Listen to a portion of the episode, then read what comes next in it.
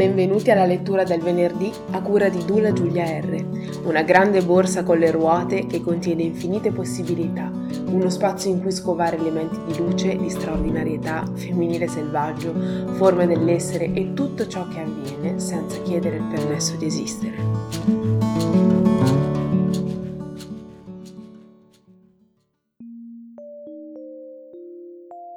La scintilla di luce che voglio raccontarvi oggi parla di potere. Nelle sue forme più conosciute, ma soprattutto il poter fare e il poter essere di un femminile che può sembrare inedito, ma che in realtà tante donne sanno esistere in una dimensione che viaggia a binari paralleli rispetto alla realtà. Storia di potere, dunque, e di femmine, una donna, madre e sua figlia. Storia di forza e tenacia, ma anche di profonda ancestrale bellezza Storia di lupi. Buon ascolto. Una nota sui soffialupi. I soffialupi sono quasi impossibili da scoprire. Un soffialupi non è come un domatore di leoni o un direttore di pista. I soffialupi possono trascorrere tutta la vita senza posare lo sguardo nemmeno su un lustrino. Visti da fuori sembrano più o meno delle persone normali, certo, ci sono degli indizi. È assai facile che manchi loro un pezzo di dito, un lobo di orecchio, una o due dita dei piedi. Consumano le fasciature pulite come il resto del mondo consuma i calzini. Hanno addosso un vaghissimo odore di carne cruda. Nelle lande selvagge della Russia occidentale si aggirano bande di mercanti di lupi sempre a caccia di cuccioli appena nati. Li rapiscono, ancora umidi e ciechi, e se li portano via chiusi in scatole, per poi venderli a San Pietroburgo a uomini e donne che vivono vite eleganti dentro case dai tappeti spessi. Un cucciolo di lupo può valere mille rubli, ma arrivano a chiederne il doppio per un esemplare con la pelliccia d'un bianco immacolato. Si dice che avere un lupo in casa porti fortuna, soldi e celebrità, bambini dai nasi puliti e fanciulle senza brufoli. Pietro il Grande aveva sette lupi, tutti bianchi come la luna. I lupi prigionieri vivono in catene dorate e vengono addestrati a restare seduti immobili anche quando sono circondati da persone che ridono. Bevono e soffiano loro negli occhi il fumo dei sigari. Sono costretti a mangiare soltanto caviale, sebbene lo trovino disgustoso. Alcuni diventano così grassi che con la pelliccia sullo stomaco spazzano il pavimento, raccogliendo cenere e ciuffi di polvere ogni volta che con passo barcollante salgono o scendono le scale. Non è possibile però addestrare un lupo come si addestra un cane, né costringerlo a vivere segregato. I lupi, come i bambini, non sono fatti per condurre un'esistenza tranquilla. Il lupo, tenuto in prigionia, prima o poi perde la ragione e finisce per azzannare qualcuno che tutto si spe- aspettava fuorché di essere azzannato. A quel punto scatta la domanda: come ci sbarazziamo del lupo? I nobili russi sono convinti che uccidere i lupi sia foriero di cattiva sorte. Nulla di romantico né avventuroso, nessun treno perso, nessuna ricchezza smarrita, bensì qualcosa di oscuro e insidioso. Se uccidi un lupo, raccontano, la tua vita comincia a svanire. Se hai un figlio diventa maggiorenne la mattina in cui viene dichiarata una guerra. Le unghie dei piedi ti crescono all'indietro e i denti all'infuori. Le gengive ti sanguinano ogni notte macchiando di rosso il cuscino. Ai lupi, dunque, non bisogna sparare, né li si deve lasciar morire di fame. Molto meglio affidarli a un maggiordomo nervoso perché li chiuda in una scatola e li spedisca ai soffialupi come pacchi postali. Il soffialupi educherà i lupi al coraggio, alla caccia e alla lotta e li abituerà a diffidare degli esseri umani. Insegnerà loro a ululare, perché un lupo che non sa ululare è come un essere umano che non sa ridere. Ed è così che i lupi vengono liberati di nuovo nella terra dove sono nati, dura e viva esattamente come loro. Capitolo 1 C'era una volta, cento anni fa, una ragazza buia e tempestosa. La ragazza era russa e sebbene i suoi capelli, gli occhi e le unghie fossero bui come la notte, a ogni ora del giorno, il suo carattere diventava tempestoso solo quando pensava che servisse davvero. Il che capitava abbastanza spesso. Si chiamava Feodora. Abitava in una casa costruita con il legname raccolto nella foresta che la circondava. Le pareti erano foderate con lana di pecora per tenere lontano l'inverno russo e all'interno era illuminata da lanterne antivento. Feo le aveva dipinte usando tutti i colori che aveva a disposizione nella scatola degli acquerelli e la casa proiettava nella foresta luci rosse, verdi e gialle. Sua madre aveva tagliato e carteggiato la porta con le proprie mani e il legno era spesso 20 centimetri. Feo lo aveva dipinto di azzurro neve. Nel corso degli anni i lupi avevano aggiunto le loro zampate che erano d'aiuto per scoraggiare l'avvento di ospiti sgraditi. Tutto ebbe inizio, tutto quanto, con qualcuno che bussava alla porta azzurroneve. Anche se bussare, pensò Feo, non era la parola giusta per descrivere quel rumore. Sembrava più qualcuno che cercava di scavare un buco nel legno con le nocche.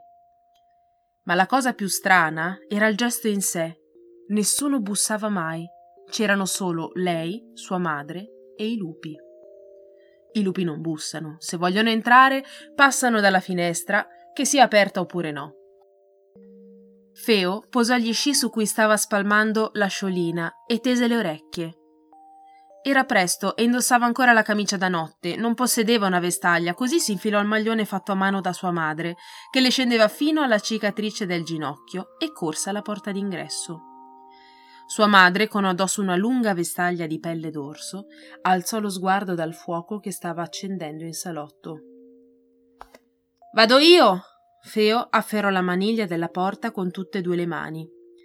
Era dura, il ghiaccio doveva aver sigillato i cardini.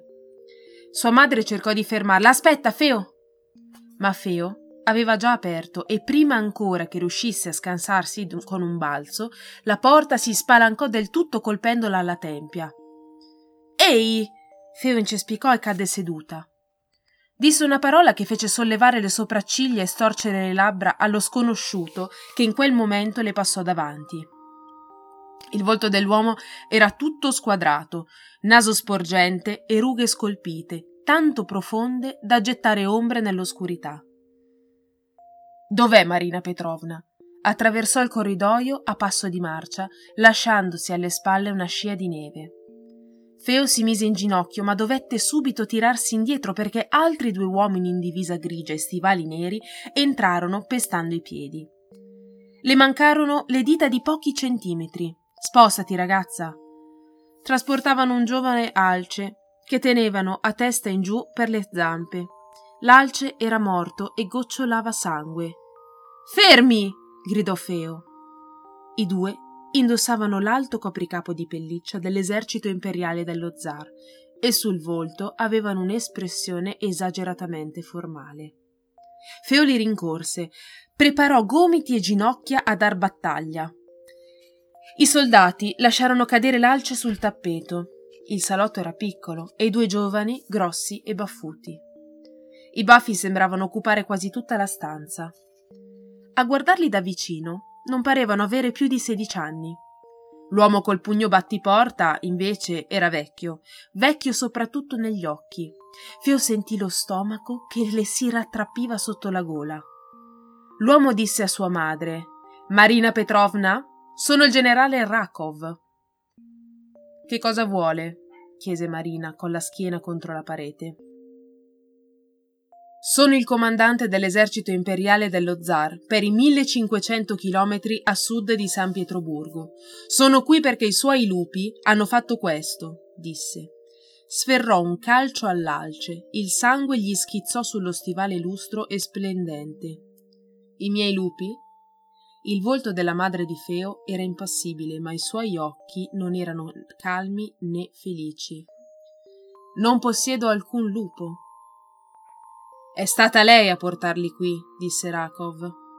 I suoi occhi erano troppo freddi perché appartenessero a una creatura vivente. Quindi ne è responsabile. aveva la lingua giallastra di tabacco. No, non c'è nulla di vero in quello che dice, disse la madre di Feo. Sono gli altri che mandano qui i lupi, quando si stancano di loro. Gli aristocratici, i ricchi, noi li sdomiamo, tutto qui. I lupi non appartengono a nessuno. Mentire non le sarà d'aiuto, signora. Non sto.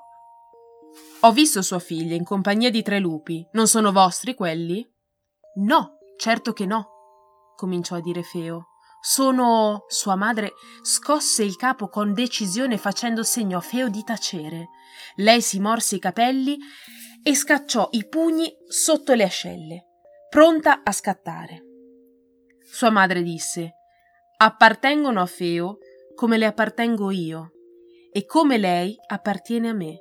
Sono compagni, non animali da compagnia, e quel morso non è opera né di nero, né di bianca, né di grigia. È vero, disse Feo, sono segni di zanne di un lupo molto più piccolo quelli. Vi sbagliate se pensate che mi raccontenterò di una scusa, replicò Rakov.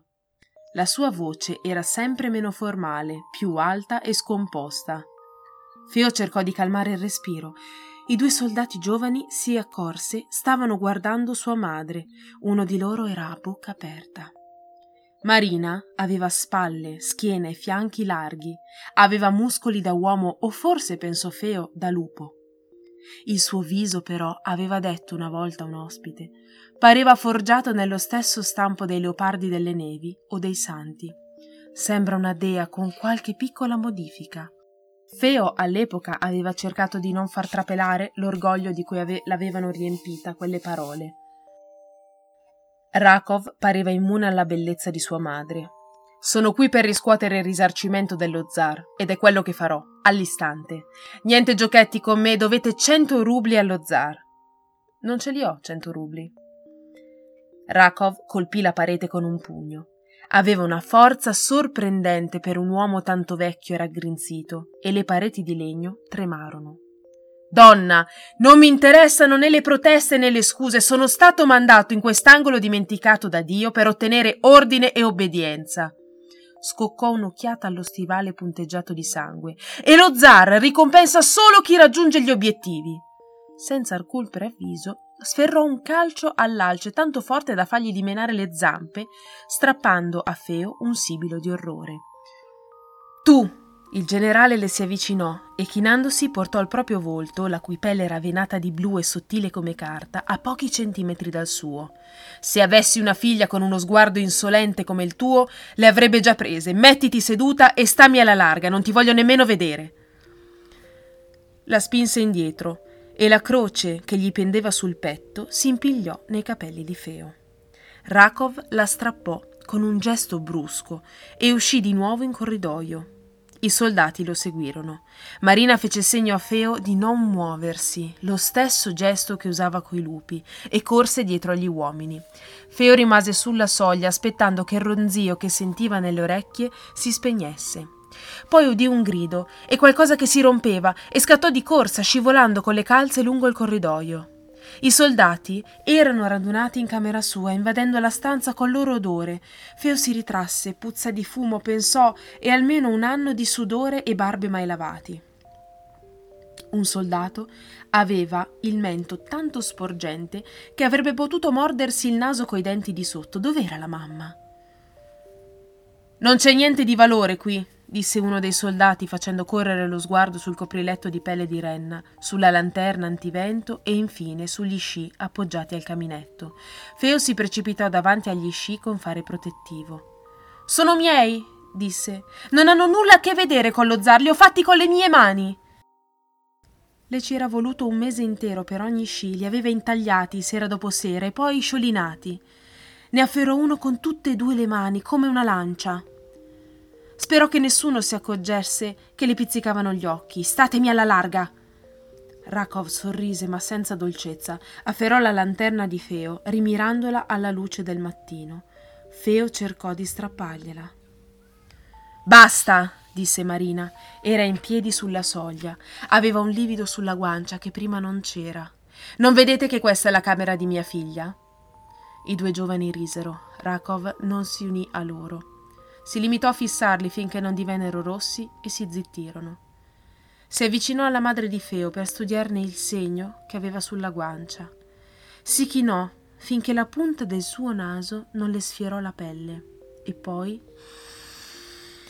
la annusò. Marina rimase immobile, con le labbra serrate. Poi Rakov grugnì e scagliò la lanterna contro il soffitto. Cert! Gridò Feo, accucciandosi a terra. Le piovero sulle spalle i farmenti di vetro. Balzò verso il generale brandendo alla cieca lo sci. Fuori di qui! disse fuori di qui! Il generale scoppiò a ridere, afferrò lo sci e glielo strappò di mano. Siediti e fa la brava prima che mi arrabbi. Fuori di qui! disse Feo. Seduta! o farai la fine dell'alce. Marina sembrò riprendere vita. Cosa ha detto? Lei è pazzo se pensa di poter trattare così mia figlia.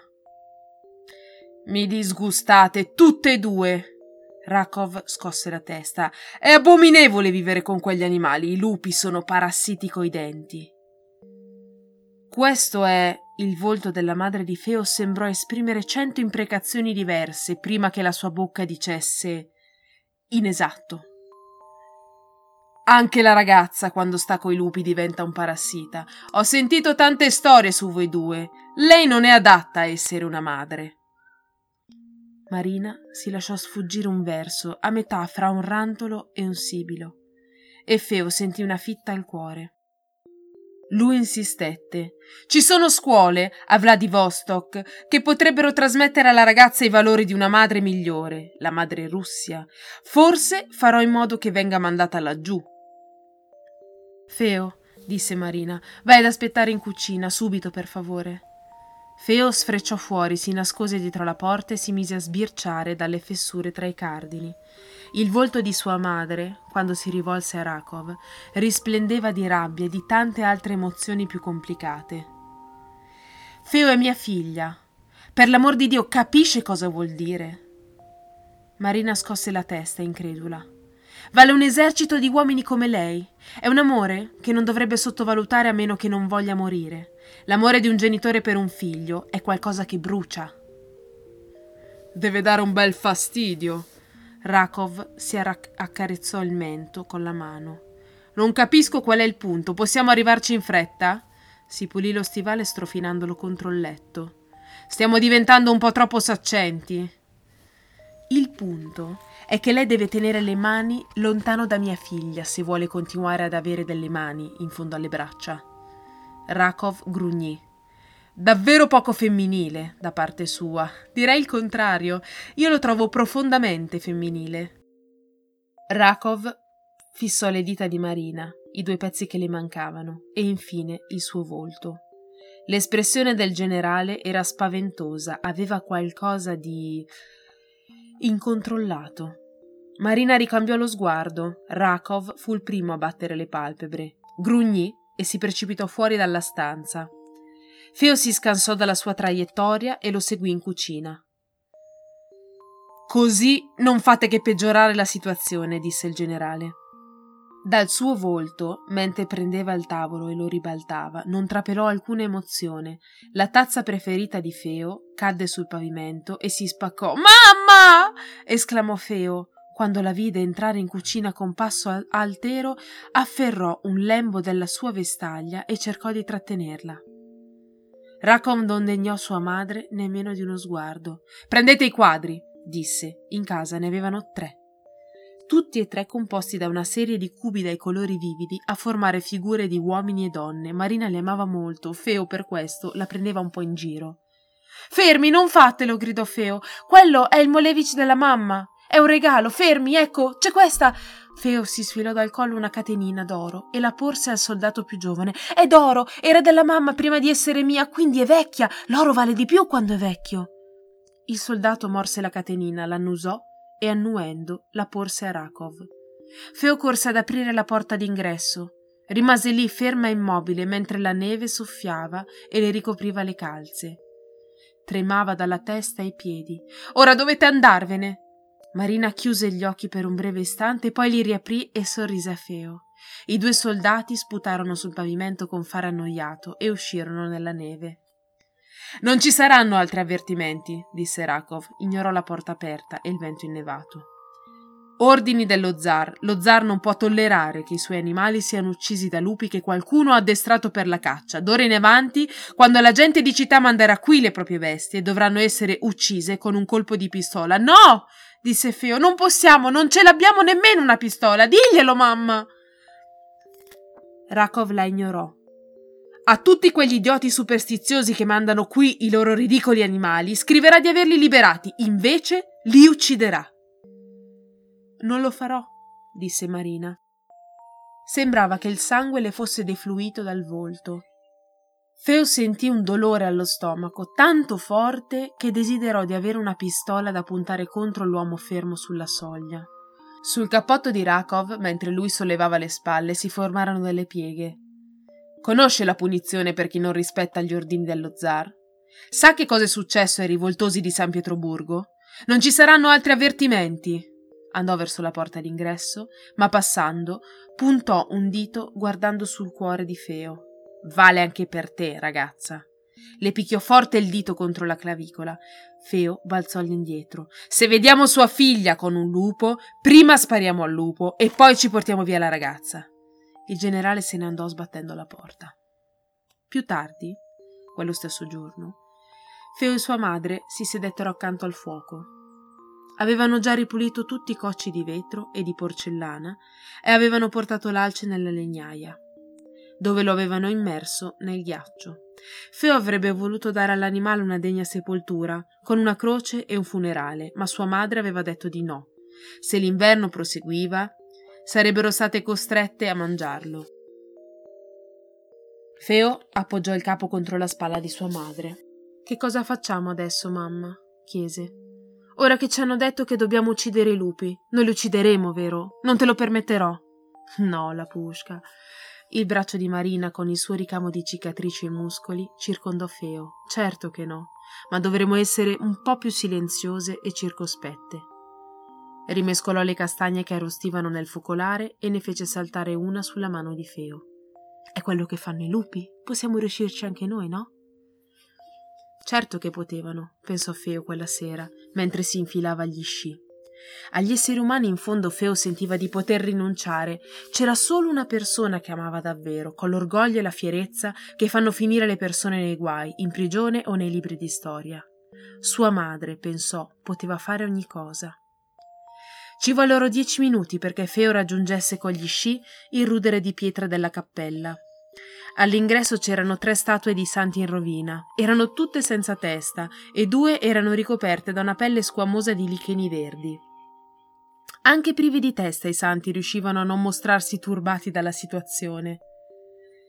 Della cappella erano rimaste in piedi solo due pareti e mezzo, e il tetto si era sgretolato molto tempo prima sul mosaico del pavimento. C'erano delle panche mezze mangiate dai tarli e una miniatura di marmo della Vergine che Feo aveva ripulito con la punta di un rametto masticato.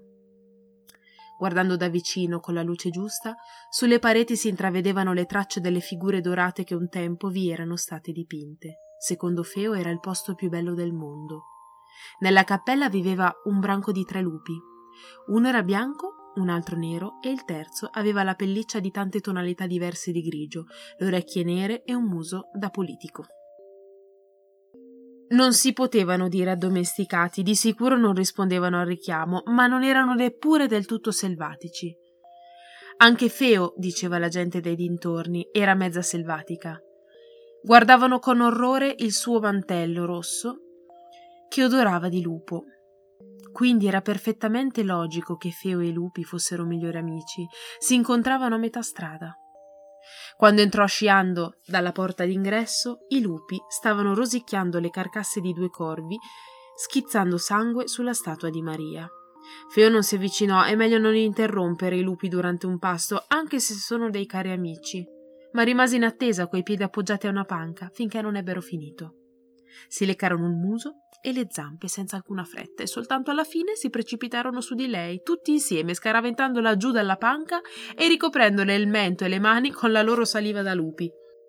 A lei e a Nero piaceva giocare e rincorrersi tra le panche, e Feo cercò di non perdere l'equilibrio mentre sfrecciava tra i santi senza testa.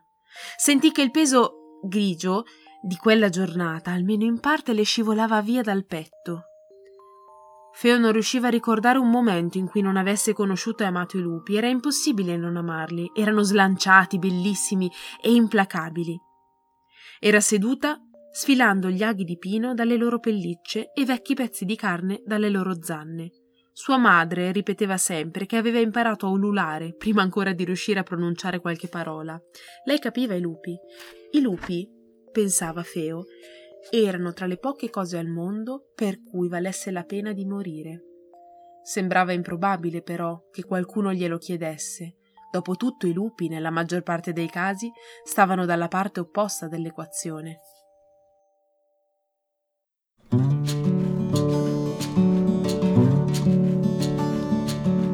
Vieni a curiosare su Instagram, Spotify e YouTube al nome Dula Giulia R. Ogni primo lunedì del mese visualizzazione guidata su contatto, gravidanza, parto, puerperio, lutto perinatale, rielaborazione del parto e tanto altro. Ogni venerdì letture su femminile selvaggio, gravidanza, spunti di decostruzione, genitorialità, educazione libertaria e molto altro.